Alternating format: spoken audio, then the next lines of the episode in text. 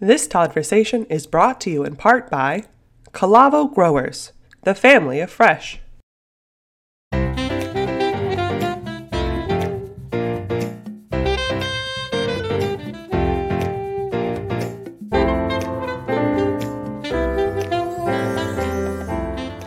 Hey, everybody. How are you? Good morning, good afternoon, good evening. Thank you so much for hanging out with us. Excited to have my guest with me hanging out today. We've been going back and forth talking about stuff. We finally made some time for each other to hang out a little bit.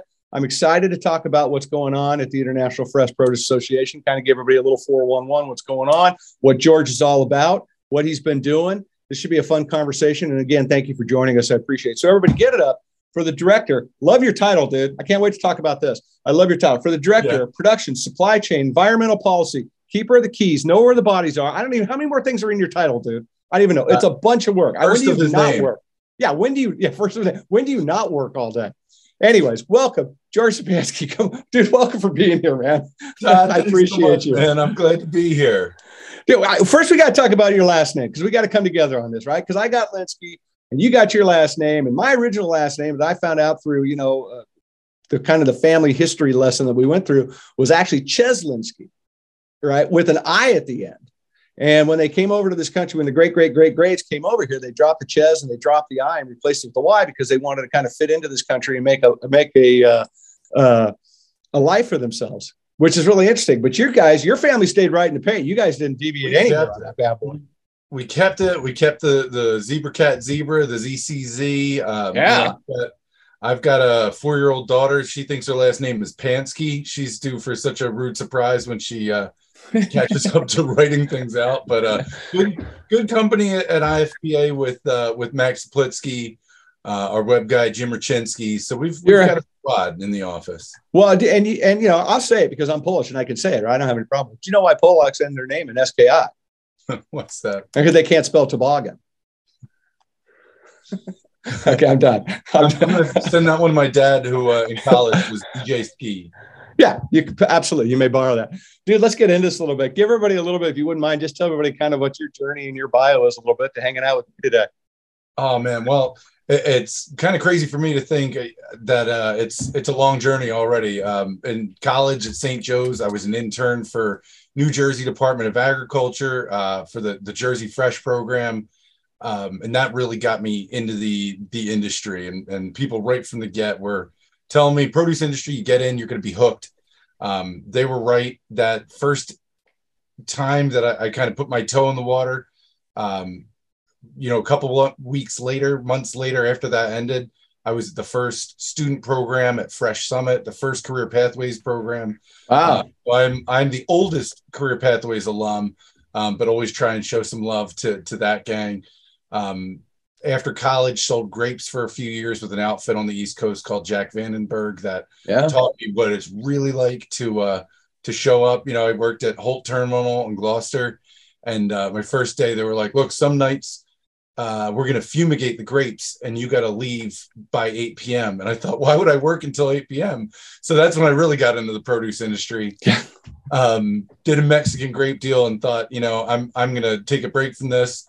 Um, I, Mexican Great deal, another thing that just changed my life. Working in, in Nogales, um, decided to go to the University of Delaware and get another degree. Came in and said, "Oh man, I'm right down the street from uh, yeah. There's my East Coast showing straight down the street from PMA. I- I'll get a job there. I'll work for a couple of years, meet everybody in the industry, and Right. 12 years later 11, 12 years later um, it's been a great place to work so now when i started i, I sold the spaces our trade show so uh, i'm sure we'll get into it later but so excited to be at the big show again so soon um, Yeah. it's, it's the jump off for the industry but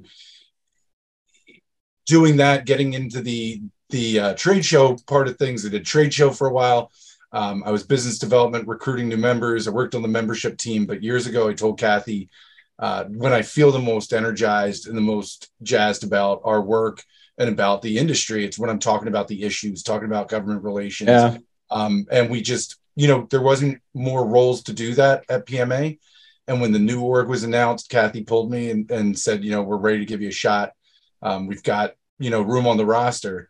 So it's Nice. been a huge change. This this is um been uh, uh, and you saw that that job title encompasses a lot part of why i'm here today is because a lot of where my time is the majority where my time is is spent thinking about organics and the way ifpa steps it up for organics so yeah well, let's talk, let's talk a little bit about because again, yeah. you know, you, you got production, supply chain, and environmental policy in your title. I mean, literally, that's that's an all day job, seven days a week, eight days a week, whatever you want to say. There's a lot. There's a lot there. So talk a little bit about your roles and responsibility underneath that, just so people get some perspective of you know how full your plate is. Absolutely. Well, and I'm a registered lobbyist now, which is part of that government relations. When you look, congratulations, congratulations. Thank, thank you. Um, did you get the? Did they teach you the hand? Do you get the secret handshake too?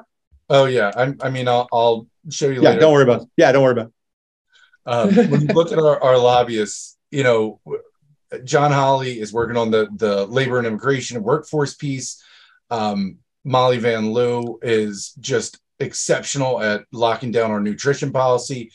Um, so a lot of what's left where I'm filling in the gaps beyond that organics piece is looking at, at grower concerns and and where we can uh, weigh in on the production side of things. You know, a lot of other turning wheels um, and supply chain. Supply chain is my boss, Rebecca Adcock, um, usually refers to supply chain the way that um, uh, infrastructure was was talked about. You know, a couple years ago. When is it infrastructure week? Supply chain is everything right now. Um, so that that's touching everything. I think everybody in the team has their hands on that. But really, when I when I'm thinking about where I can add value for this squad, um, it's about working with the growers directly. Um, a lot, like I said, a lot of that time is dedicated to organics because IPA is trying to step it up in a way that our legacy associations, that the industry hasn't really seen associations represent organics in the past. So that includes, um, you know, legislative work, working with Congress when there's a bill to be talked about. A lot of time getting to know who uh, who's making decisions from USDA, and mm-hmm. a lot of time working with our organics committee, who is, is really the driving force in where we take our strategy with regard to organics and how we craft messaging when we're working with when we're talking out to our members but especially when we're going back to USDA to the National Organic Program to the NOSB and and representing the voice of our collective and bringing the weight of that to those conversations. Um, they're the people that are providing input as our first stop to say, you know, here's what we need as a produce industry, and here's how we've got to show up in these conversations differently from other groups that that don't have the same supply chain and produ- production concerns that we do in, in organic fresh produce. That's that's a little different. Yeah, well, look, the organic thing is a it, it's an interesting it's an interesting um, uh, job ahead of you, right? Because you're you're you're right. You're dealing you're dealing with an industry that is uh, splintered. You're dealing with an industry that's deeply divided in a lot of issues. Um, there's there's folks in this industry that want to see the industry go backwards, scale down, become more elitist. There's a fraction that want to see the industry grow, and and and how are we going to feed 9.5 billion people better food? Um, it's an interesting perspective for you guys because you're kind of you know you're on both sides of the of of uh, the business because of what who you guys represent. So when you think about issues in the category, and we'll just stick on the organic thing for a bit because we're on it. You know, when you guys look at issues from your perspective, what's front and center that you know within your group that you think is incredibly important? You know, right now it, it's it's exciting in the GR space that things um, things turn pretty quickly, and and I'm thinking a lot about uh, how we're interacting with USDA, but I think two things that two things two two broad headings where we're really spending a lot of time. You know the usda had, this summer announced so much funding um, for the the framework to transform the food industry. And a lot of that you know big chunk 300 million dollars nothing to sneeze at um, for organic transition uh, initiative funding. Digging in on that funding understanding where it's going to go how it's going to be used and how our members can utilize it is important.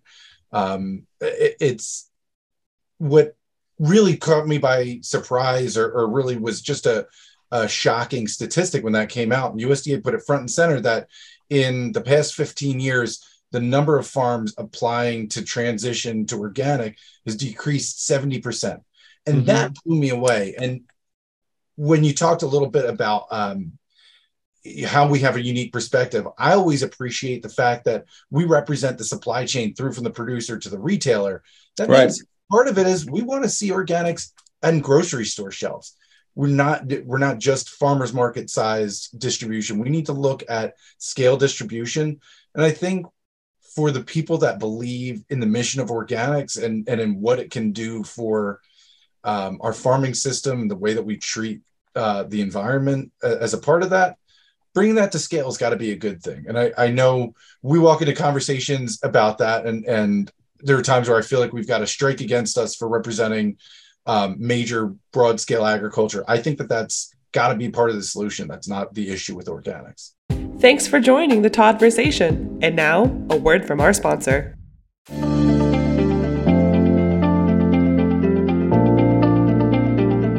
Hi, this is Nelia Alamo at Calavo. Thanks for listening to Toddversations. At Calavo, we are the family of fresh. For almost 100 years, our passion has been bringing delicious and nutritious food to your table. From tasty, wholesome produce to our freshly prepared foods, Calavo is a global leader in the finest quality produce and a pioneer of healthy, fresh cut fruits, vegetables, and prepared foods. Whether it's our farm fresh avocados, tomatoes, Hawaiian papayas, or chef inspired solutions including fresh cut fruits, veggies, guacamole, and much more, Calavo takes pride in delivering our fabulously fresh products every day. It's our promise from our foodie family to yours. Check us out at calavo.com and learn why we are excited about your fresh possibilities ahead.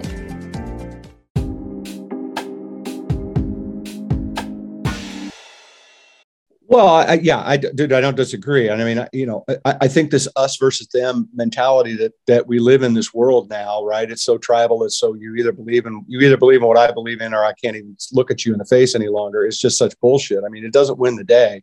And to your point, there's so much value that agriculture can bring to make positive changes back to this planet. And let's be honest, there's a lot that agriculture has done to screw it up too. So let's, you know, let's not, you know, let's not give everybody a pat on the back. But there's things yeah. we have to change, right? And, and and I think that when we talk about climate, we talk about energy, we talk about carbon, we talk about feeding people. And you know, I, I I firmly believe that there's no reason why organic can't feed the planet, right? 100%, right? It, it, it, got us here. If you go back in time, you know they weren't they weren't using roundup back in time right? I mean you know 200 years ago everything was organically grown right? But the, and, the, and the country scaled through that methodology. So now it's just a matter of trying to harness that get our arms around it. But i think to your point um, driving organic um, consumption is incredibly important. Driving fruit and vegetable consumption. I always believe driving consumption is is let's get people to eat an apple. And my job and my role is to get people to eat the organic one, right? But I want you to eat the apple first. And I think that's really important. I know that that's a lot of, I believe, probably what you guys believe as well, right? Because any any consumption forward is positive. But we do have an issue where we've got to come together and we've got to make sure that that we are looking forward um, with our farming methodology and you know and the people that are in charge to your point you know there's there's there's a lot of things brewing around through the USDA and the NOP and the NOSB that make some sense. And there's some things that don't make some sense. And I think these conversations need to be brought to the forefront. So I appreciate, you know, you guys stepping up in a bigger role um, in trying to embrace this. I think it's important. I think the timing is right. I, again, I go back to what I said about the splintered mentality that this industry has. It's like incredibly dangerous. Uh, and it's becoming more and more. You take a look at what's happening with ag technology, it's going to start to splinter even more now with some of the things that you're reading and seeing. It's going to be an interesting time to watch. you know, thinking about all this and, and sitting here on my soapbox, you know, spouting off a touch. But what do you think, you know, folks really need to be mindful of about organics and in the process that we work under? I mean, I touched on the NOSB a little bit, but you know, in regards to that, you know, what do you think? Or what do you think people need to be remind, you know, be thinking about? Well, you know, it depends on who the people are in that conversation. But I'd say to our members, uh, one of the messages that I want to bring, and and like I said, I've been in produce for for 15 or maybe closer to 20 years. Let's see. But eh, organics hasn't always been, um, you know, my top focus in that time. And as I'm really taking out the magnifying glass and, and reading the uh, the old technical reports and and digging in on the policy, what I would want to tell our members and, and let people know is that you know you've got to uh, you've got to speak your tell your story, but also speak to the receiver and i think that when we get into these conversations and, and we find ourselves in in that tribalism scenario there's a lot of of ways that we can um, can come in and be pushy and use use that terminology that's going to set somebody up and and hear me as the other and they're just going to tune out. Right. um, you know I'm, I'm a pretty positive person. I'm still very proud of my camden catholic high school class optimist uh notif- notation. My yeah what's that superlative yeah. Um, I, I want to bring. I, I think we're doing incredible things. I think this industry is doing great things. I I don't like the um, you know as, as an individual, but I I think that this parlays in what the association does with organics. Don't like seeing things um, just getting ruled out and pushed out in, in the name of, of dogmatism and, and narrowing the, the funnel. When I think this food system needs and deserves a really broad array of techniques and people to try and fail and try and succeed so we can see what's working. Mm-hmm. Um, organics has, has a great history of that. And I had a, uh, an excellent conversation with uh, an organic farmer um, that we're, we're just doing more with at the association level now. And she told me about transitioning her father's farm to organic. And, you know, this is what, this is what organic farming is and what farming is seeing what's working better on one field as to the other and saying, hey, that's working on the organic field. I'm going to put it on my conventional fields too. You know, it's mm-hmm. organic versus conventional isn't the uh, the be all and end all. It's it's it's about taking what we've learned, how we can do better, and applying it where it needs to go. Um, you know, I, I think when there's there's just wins to be had, and we can't we can't count out our wins if they're uh, if they're not fitting into a square box. Well, 100% agree. I mean, you can take a look and we get into it a little bit. I mean, you take a look at some of the stuff that's coming out that the industry is presenting back to the trade. You know, when you think about climate smart and, and reading through some of the documentation that's coming out, you know, from the NOSB on climate smart, right? There's not one mention in their climate smart document about water. And it's such a disconnect from the reality of what's happening. It, it's mind blowing, you know, mind blowing to me to think that that's not on the table in conversation with them, as well as talking about alternative agriculture, not one mention of greenhouse agriculture in their document, which again is really, I, I think, so short minded. And I think it just does us no good because it, it now it becomes we're isolating people. You've got a whole group of people that are farming, making, producing good food. And I think we have to be mindful of that, right? At the end of the day, yes, we want to save the planet. Yes, we want to reduce resources. I get all that. And I'm not absolutely 100, I am 100% behind all that. But we still have to feed people right? That's the ultimate goal is getting people better food, safer, cleaner food that makes a difference to this planet.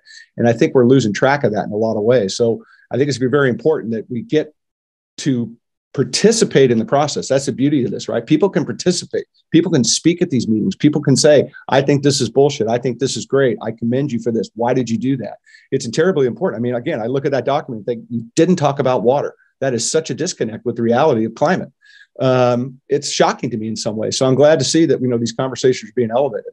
Yeah, well, and, and when you think about something specific like water, I, I just think that it, it's where we need a diversity of voices in these conversations. Hundred percent. Anybody in California, and they're going to forget about water uh, when we talk about how to take care of the environment, how we can farm in a climate smart way. But from the flip side, I'm here in the Mid Atlantic. I'm I'm in Delaware right now. I'm I'm you know lived in Jersey and Philly and the the idea of doing you know uh, urban agriculture at scale in a way that can can grow leafy greens or berries or, or herbs really close to the urban areas that are, are on the i-95 corridor close to where mm-hmm. i live i think that's really appealing and i, I, I you know if, if, you could do a really great job growing something with with a limited number of inputs and diesel in california and then you put it on a truck halfway across the uh, all the way across the country you know, there's something to be said for those food miles too. trust me, we need producers in California to continue serving me here in Delaware, and, and absolutely, I'm all the better. But if we can add to that food mix with things that are coming from very close by that we just don't have the land to do in a traditional field, I, I think it's, I think it makes sense. You know, I just well, don't. It's, ine- it's inevitable. Right? It's inevitable. Yeah right? I mean, I think that's a big thing. It's inevitable. I mean, you know, you you, you have a lack of water in California. You're in, you know, things. You know, a down current economy forces innovation. Lack of water forcing innovation. Right? Climate issues forcing innovation. It's all a part of that process, and I think it's yeah. important that we start to embrace it. And again, look, not all technology is good. I'll be the first one to admit it. There's some shit going on out there that scares people. Right? Scares me. It's like really, that's a little bit aggressive.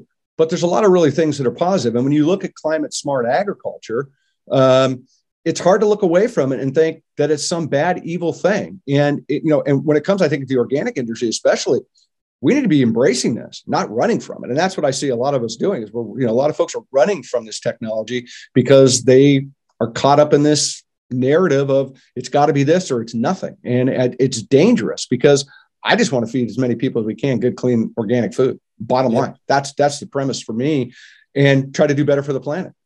Well, and you mentioned the um, climate smart agriculture. We, we're the recipient. IFPA is the recipient of a climate smart one of the partnerships for climate smart agriculture grants um, from USDA. Yeah, yeah. And you know, Dr. Max can get into the the nitty gritty with that, but a big part of it is, you know, we're seeing where we can take climate smart agricultural practices, apply them in our fields. Um, you know, we'll be using that that money to to go to producers to defray the cost of them implementing these um, these practices. But we've got in this industry, in the produce industry, we've got this balance of um, what's what's really challenging for us can also be our opportunity as well. You know, it's challenging that we have this unique set of circumstances with the diverse regions and commodities that we're growing. Mm-hmm. Um, where, where, it's not just you know one kind of weather in, in one part of the country; it's all diverse, and there's a ton of investment dollars going into row crops. Well, where can we learn from them? Where yeah. can we take the the unique? Um, and it, it's not going to translate perfectly, and that's part of the spirit. Like I said, Dr. Max has the, the fine details, but part of the spirit is this: is where where can we take these ideas for how to do better and how to do a better job, um, and in a way that's productive, that can can you know lift us up um, while taking care of the climate.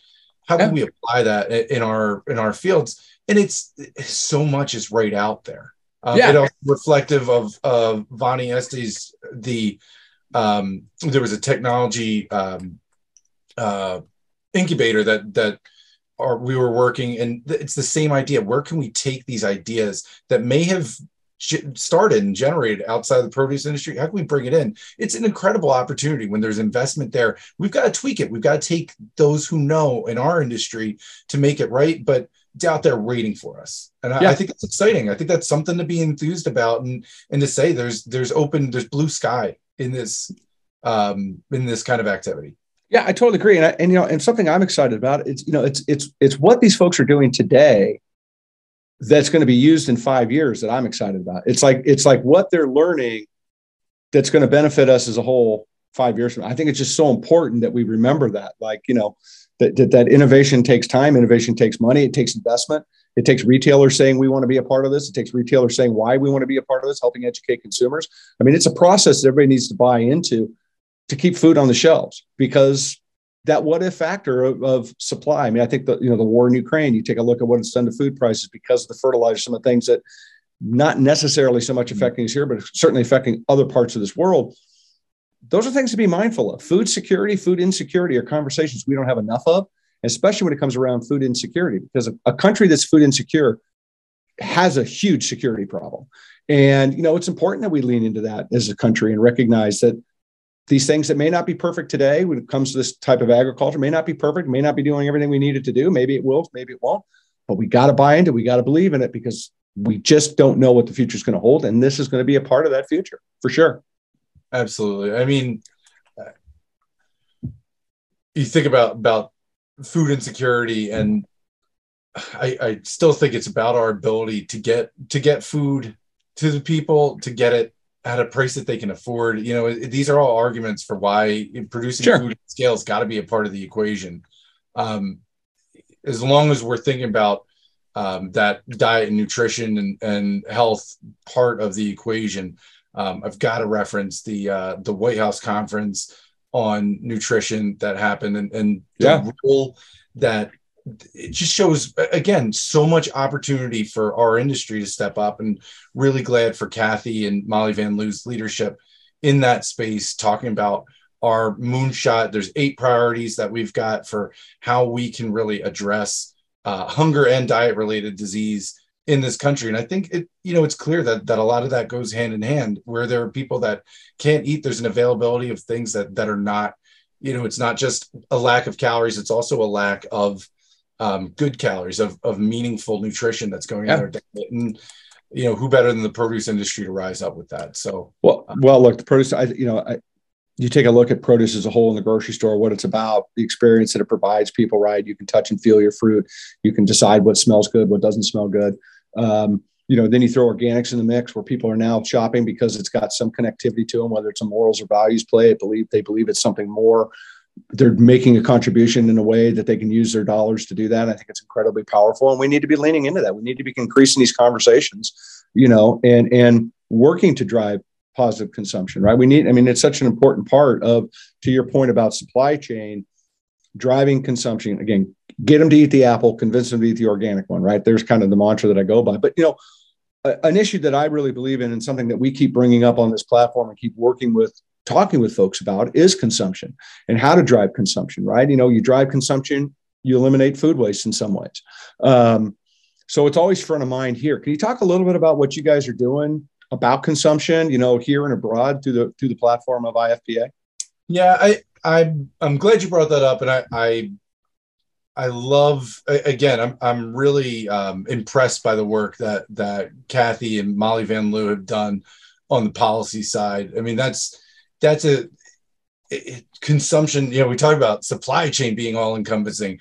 Consumption is, is going to take the cake there, um, but there's so many facets to it. So I think that um, where that White House conference and the nutrition work as the policy end I still think that the the part that we uh, we crack through in a big way that you know I'm so policy focused, but the events bring people together to to keep it flowing to retail in a way that's gonna um, it, it, you, words that we used in the uh, event space when I was more there excite and delight.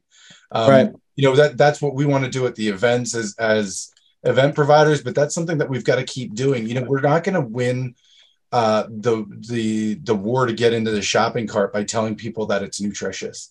Um, and, and, the nutrition people know that too. You know, yeah. it's about finding opportunities to to break through at retail. I feel like I you should be telling me about that, but you find those opportunities to break through at retail and really um, really stand out and, and and make consumers want to come back for more. When I started at the association, uh, Bryan Silbermann gave the state of the industry one of my first years on staff and he was talking about flavor. And I, I'm sitting here as some young guy new to the industry, and I thought, flavor, like, I don't know, we grow it and then we sell it. Like, what do we have to do with flavor?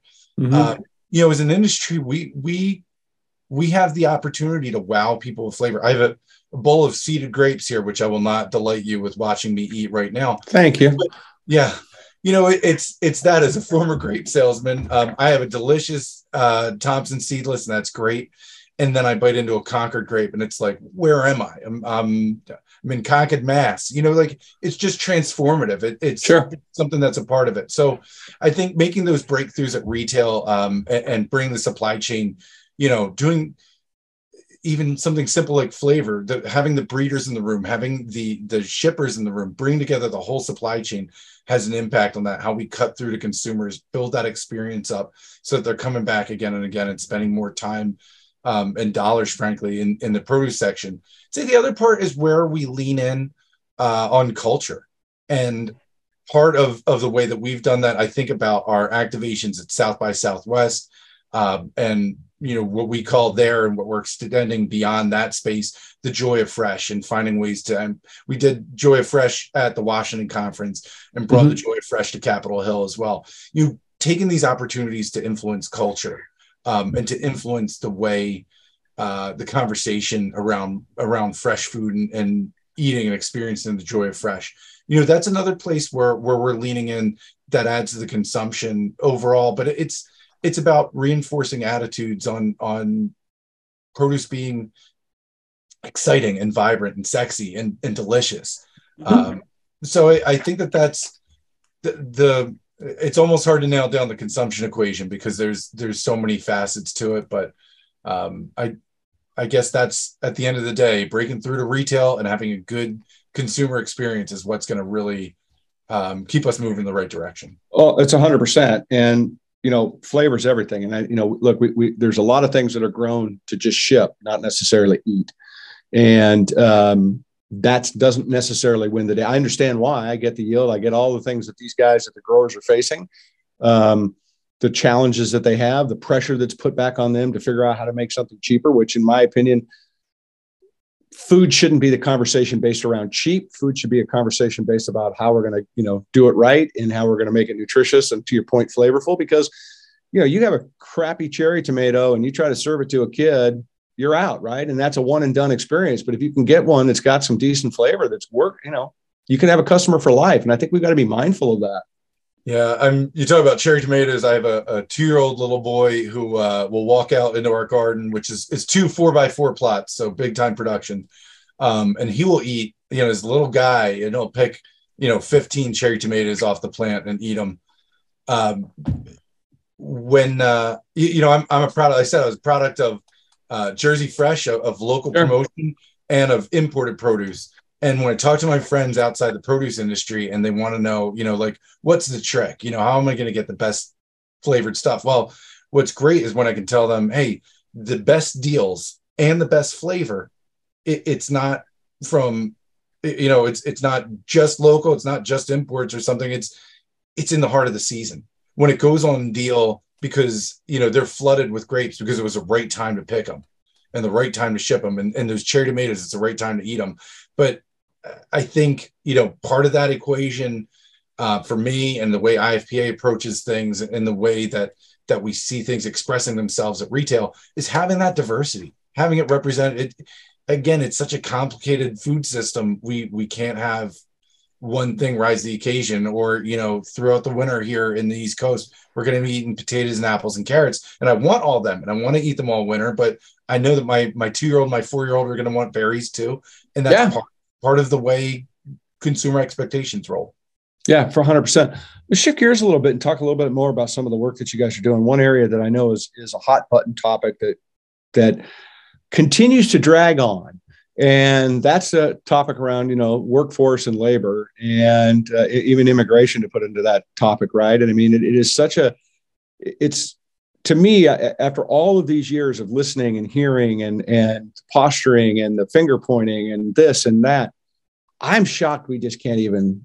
I, it's I don't know. It's, it's, like we can't even try to get it wrong to try to get it right. We just don't get anything done. Period. You know. Yeah. So talk to me a little bit about.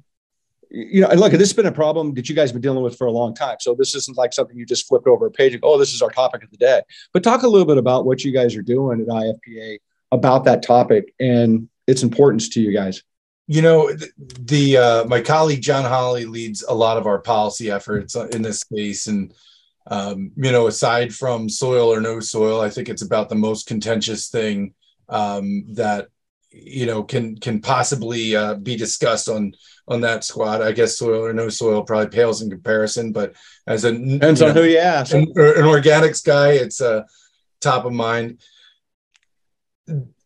The energy and excitement and momentum after we have um, the Farm Workforce Modernization Act passed in the House and bipartisan discussions talking about that in the Senate. Um, it's real. And it's something where there's excitement behind it, um, cautious optimism. Uh, like I said, John Hollay is tireless in keeping on this and keeping the focus in the Senate and telling them, you know, ag labor is something that that we need. That is mm-hmm. essential. There's there's no um, GT Thompson, the the ranking member in the House, um, calls it uh, uh, essential labor. You know, it's it's mm-hmm. uh, we just can't can't we it's it's an intractable problem that we've got to change. Um, but like you said, it, it's contentious, and we're in an election year, and that that puts the squeeze on things in a number of ways. Really trying to um, to get something in the Senate before uh, before the end of the session. So still a lot of a lot of push. We're right. We're uh, optimistic is is strong because you know there's challenges, but uh, you know we're getting creative too. So we're we're part of the uh, Alliance for New Immigration Consensus, and I think coming from the Produce Association background, I tend to think of these alliances where we're pulling together uh, the regional groups. And, and when we would work together back in the day with CPMA and United as PMA, um, it's a lot different in the DC space. And this Alliance for New Immigration Consensus is working with um, a broad scope of people from business leaders inside and outside of ag, right. um, even uh, faith leaders, so that you've got you're showing a diverse group of people who are saying, "Hey, we want to push forward on this issue. It's not just affecting one corner of of the population." So, I, I think that the the fine point that I put on it is that we're tireless. We're right.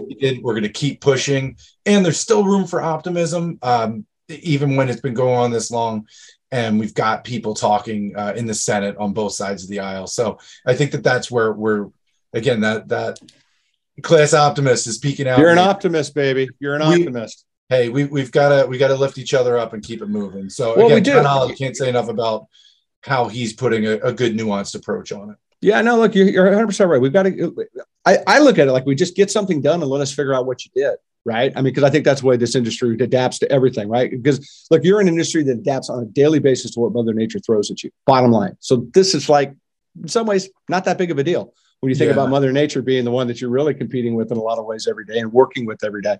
So I think it's important though that we get to the point of getting some resolution around this and, you know, and and get involved. Eh, you're right; it's a political issue. People don't want to touch it. They're afraid to touch it. They feel like it divides them. It puts them in a bad light. It puts them in a good light. I mean, it's just nuts. I mean, it, we again, it's just about how do we win the day and better, you know, our country. How do we how do we do it? How are we going to make it, you know, a better place for all of us? And it's just about tackling issues like this. You know, one of the big things too that that you guys are involved in, and I don't think people necessarily get. People don't really know too much about the farm bill right? They know what it is. They rec- oh yeah, it's the farm bill, but they don't recognize the work that has to go in. I mean, it is not six, seven people sitting around going, okay, let's write a farm bill. You're talking about thousands of people involved in a farm bill. It's thousands of pages. It comes from all kinds of things that are involved in the farm bill, whether it's forestry to agriculture, um, rural development. There's a lot of things that the USDA touches.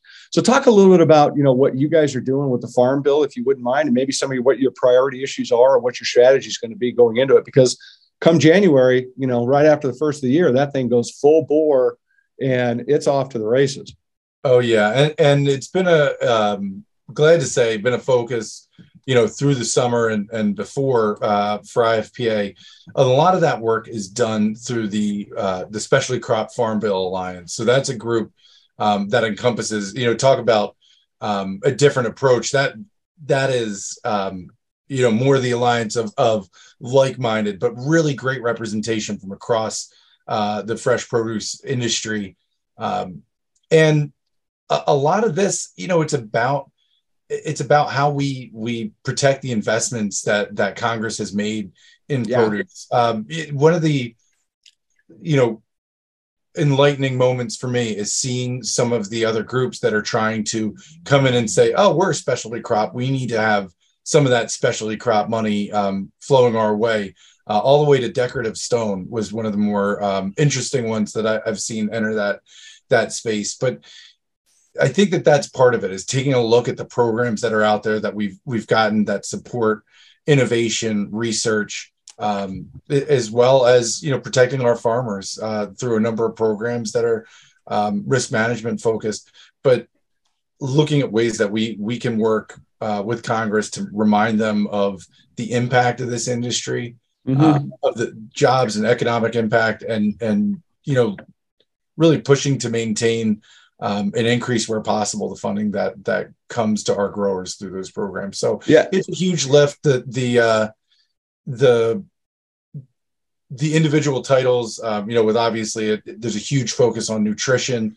Um, there is a title that that spends a lot of time on organics, and um, we do have the opportunity there to to push not just the funding, but also to to um, to address some of the the concerns that we have with the structure and say, you know, we need to make sure that there's representation um, in the stakeholder relationships from our people and also from from the uh, from the scientific background and say you know we've got to have technical expertise when we're moving from a recommendation from NOSB that's got limited scientists on that board. I mean, it's got limited grower. It's a 15 person panel. It's great. It's essential. It's a huge part of the process, but it can't be the only part. And that's, right. um, you know, that that is the kind of thing that beyond the funding where we're able to um, to voice. And I mean, I think that that's reflective not just of this farm bill conversation, but the previous one where we're able to, to um, to weigh in. You know, those things that take an act of Congress.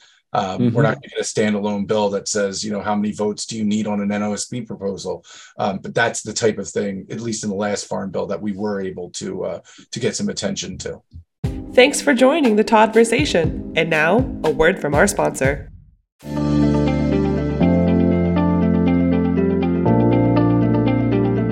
Hi, this is Nelia Alamo at Calavo. Thanks for listening to Toddversations. At Calavo, we are the family of fresh. For almost 100 years, our passion has been bringing delicious and nutritious food to your table. From tasty, wholesome produce to our freshly prepared foods, Calavo is a global leader in the finest quality produce and a pioneer of healthy, fresh cut fruits, vegetables, and prepared foods. Whether it's our farm fresh avocados, tomatoes, Hawaiian papayas, or chef inspired solutions including fresh cut fruits, veggies, guacamole, and much more, Calavo takes pride in delivering our fabulously fresh products every day. It's our promise from our foodie family to yours. Check us out at calavo.com and learn why we are excited about your fresh possibilities ahead.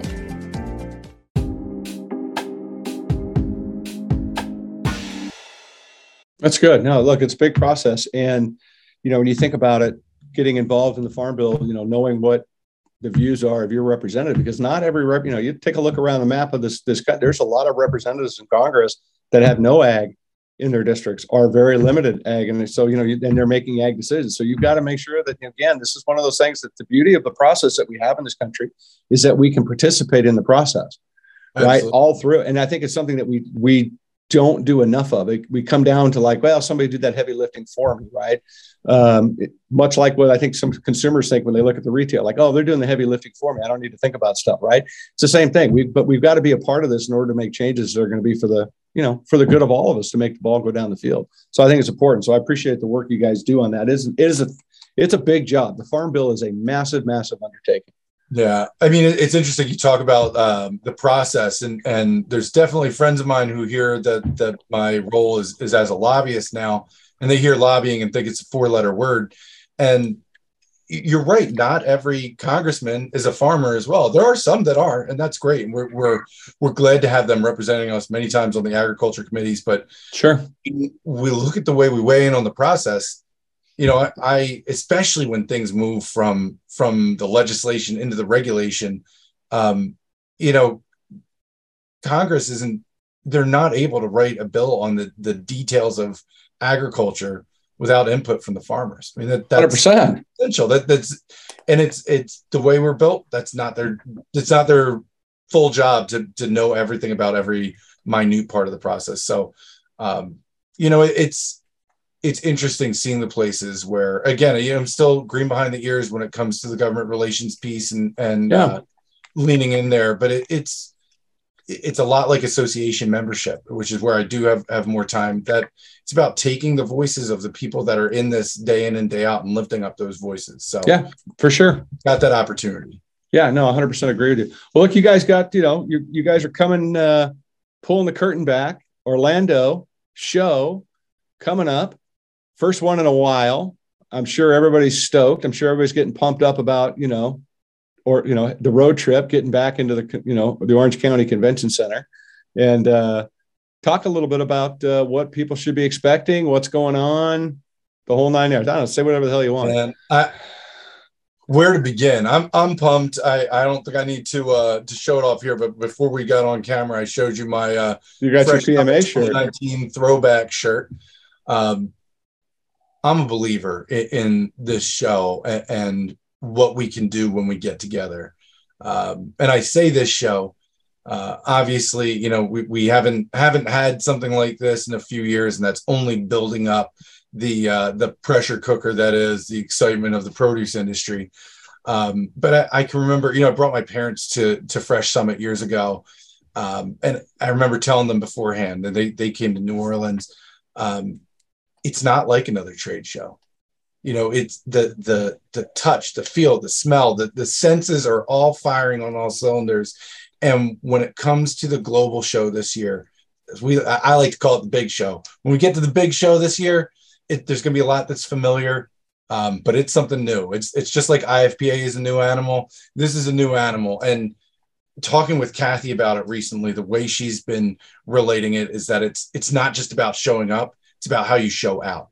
It's about mm-hmm. coming here and we're getting together so that we can take the industry to the world. So we can get get out afterwards. We can go to Capitol Hill. We can go to your consumers. We can go to the places where we show up and go bigger and go smarter and go with those connections that we've made and the, those ideas that have come about. Um, there are things that are going to happen. I mean, I, I told you I, I, want to stick away from the nitty gritty if I can on this because I'm not not the show guy anymore. But looking at what the show team is doing differently, um, that I'm really excited about as a guy who just has poured hundreds, thousands of hours into into produce conventions um, and planning. I spent a long time um, working on the business service providers for for PMA and trying mm-hmm. to build up that group. It's a surprisingly big part of the membership. They've been a big part of the show. I always say, you know, you bring the growers and the retailers. Everybody in the middle and supply chain wants to be at the party too. Sure, well, those guys are getting a little extra love this year. We're opening the show floor um, for that that section specifically earlier on Thursday afternoon. And what I love about that is that that's the opportunity for the growers to say, hey, we have dedicated time now. We don't have to fly from this packaging provider to this transportations guy to this logistics to this um, technology provider. You can go spend some dedicated time, see all of them. Um, another thing I'm really excited about a lot of like quick hit choose your own adventure education you right. and cover a lot of ground quickly. Um, we've got to make good use of people's time when they're there. And, and that's part of it. Um, there will be an organic session as a part of that. Um, I'll lead a discussion about, you know, getting a getting a little bit of a different perspective on the regulations um, with with a certifier and saying, all right, let's lay it out, the good, the bad, and the ugly, because there's a lot coming up, and there's a lot, you know, we can't be late to that party because decisions are being made that's going to really affect the way that we go to market. So, mm-hmm. um, a lot to happen at the big show. Organics will be there. Um, I'm excited about that. That's good. Yeah. That's exciting. Well, I know, you know, looking forward to going to Orlando. It's like my 9,000th time I've been to Orlando. but yeah, it's Go Unless you're going to see Mickey Mouse, man, you know, there's there's what else do you need to do in Orlando? You put the miles in on the show floor. Well, what, my standard answer to that would be to leave Orlando, but I won't say that out loud. Well, there's a time for that. When, when you leave Orlando, I want your brain to be busting with ideas. There, there you go. Need to be sore. I got here we go. I'm getting ready right now. Got my Dr. Scholl's here. I'm gonna be uh, getting You're ready. Going hard. I love it. You're going hard in the paint. My miles. I love it. Anything exciting coming up besides? I mean, obviously the show is one thing, but what anything new and exciting for 2023 for IFPA to be mindful of or to be thinking about? I mean, I think there's some things. Uh, there's some things that that we'll have to uh, that we'll have to hold on until it's the right time to, uh, to bring it to light. But I, I think I think from a from a thirty thousand foot standpoint, what we're excited about is year two. You know, let's have that happy birthday party for IFPA, and let's get out of the baby blues and uh, and and really hit our stride. Baby oh, blues oh, is the thing. I think it's been an incredible first year so far. Um, but I, I, I just think um, the way our leadership is set with, with Cathy and I think Lauren Scott, um, I worked for her for uh, a while when I was in membership and, and love the inspirational take that she brings to conversations. It's, it's about accelerating. I mean, like I said, I think, I think we, have got a first year to be really proud of. I think we, we answered the call. Um, and now it's now what? And it's about, yeah. about keeping the pedal down and about moving quickly, um, leveraging those key key events. But also, you know, we've had a year. The those of us who are spending time in DC to uh, to get from people familiar with the new name. Well, it's about keeping pushing on um, on those issues as well. So sure. Well, it. yeah, year two is well, where where it's going to light up. Well, you make a really good point, and it's not, and it's not like you know, you guys just put the shingle out front, and we're starting with this little tiny mom paw thing, right? I mean, you've put the shingle out front and you've got this massive organization that's already in the water essentially. It's, you know, two separate boats coming together and now you're trying to figure out how to paddle both. I mean, yeah, it, it was an undertaking. So I can imagine, I can imagine that the first few months had to just be freaking chaos in a lot of ways, just trying to figure out what's next and how it's going to move forward. That'd be a lot to it. I mean, it's it was a big undertaking. There's no doubt. Absolutely a big undertaking. I mean, there was more runway than uh, than the industry got to see. You know, the the board and and then uh, the staff had had a little while to start figuring things out. That, mm-hmm. like I said, this this time last year, you know, I, I already felt like I was a part of the team in DC and government relations, and I hadn't even inherited this giant title officially yet. Um, so I mean, I've been a part of the the, the Robert Guenther's GR team. Um, you know, almost a year and a half, uh, not quite, I guess, but you know, so we we've been working at it for a while. But I, I when it first came about, and I sat with Lauren, um, who is you know she's our, our strategy person, but she's got um, she's got more marketing sense than than most people you'll ever meet. And I said, hey, you know, here's a marketing opportunity. We are brand new, and we have so much history and it, yeah. it, let's celebrate the first birthday let's celebrate the 100 and whatever birthday it would have been for united um, because we we get to have our cake and eat it too in that scenario we we've got the best of both of those things i love um, it clean slate uh, with a strong foundation and and that's been exciting to be a part of I love it. Yeah, cool, dude. Totally cool. Thank you. Come. Thanks for hanging out and sharing a little bit, man. Thanks for giving people a little bit of the, you know, what's going on and and uh, get excited about the show and obviously some of the things that are important that are out there some topics to get people mindful of and you know bottom line it's about participation. That's the beauty of what you guys are about. I mean you guys are just like working with the, the usda or any other branch you know that we have in the government. It's like participate find out ask questions get involved. It's terribly important that you know we come unified we try to do something we try to build a better place for everybody right? And that's what the, that's that's that's a big lift and a big undertaking. I commend you guys for what you've accomplished so far, and I'm sure that uh, the future is going to be bright and full of some pretty cool stuff. Yeah, I appreciate that, and I, I think you hit the nail on the head. I mean, what what we're doing is bringing people together, creating a vibrant future, and and participation is huge in that. In my years with the association, the people that spend the most time with it are the people that get the most out of it. But I would just tell your listeners, you know, if you don't mind me plugging here, um, I'll see you at the show. But shoot, anybody that that here's this, you want to know more about anything we talked about, hit me directly. Don't worry about that long last name, George S at freshproduce.com. Um, let's start the conversation there, and I'll, I'll get you the, the real experts uh, in our deep roster of, of who can take care of you. But that's always been my thing. I, I don't know everything we do, but I know who knows, and right um, that that's that's uh, the beauty of the association. So I love it. We'll come back anytime, dude. Open invitation. We'd love to have you, and uh, I'll see you. I'll see you sh- shortly, and uh, you know, I think it's great. Keep it up, brother. Let me know how to help. Thanks. I'll see you at the show. No doubt. Everybody, thanks for watching. Thanks for listening. Thanks for hanging out with us. We appreciate you. Don't forget, check us out on social media, TLC underscore conversations. Like I always say, we're there because that's where the cool kids are. So that's where we hang out. We appreciate you very much. Thanks for everything that you do and rating and reviewing and subscribing and all that fun stuff we really do appreciate. We appreciate where this platform is heading and, and the things we're doing, the amount of people we're touching on a monthly basis. It's pretty special.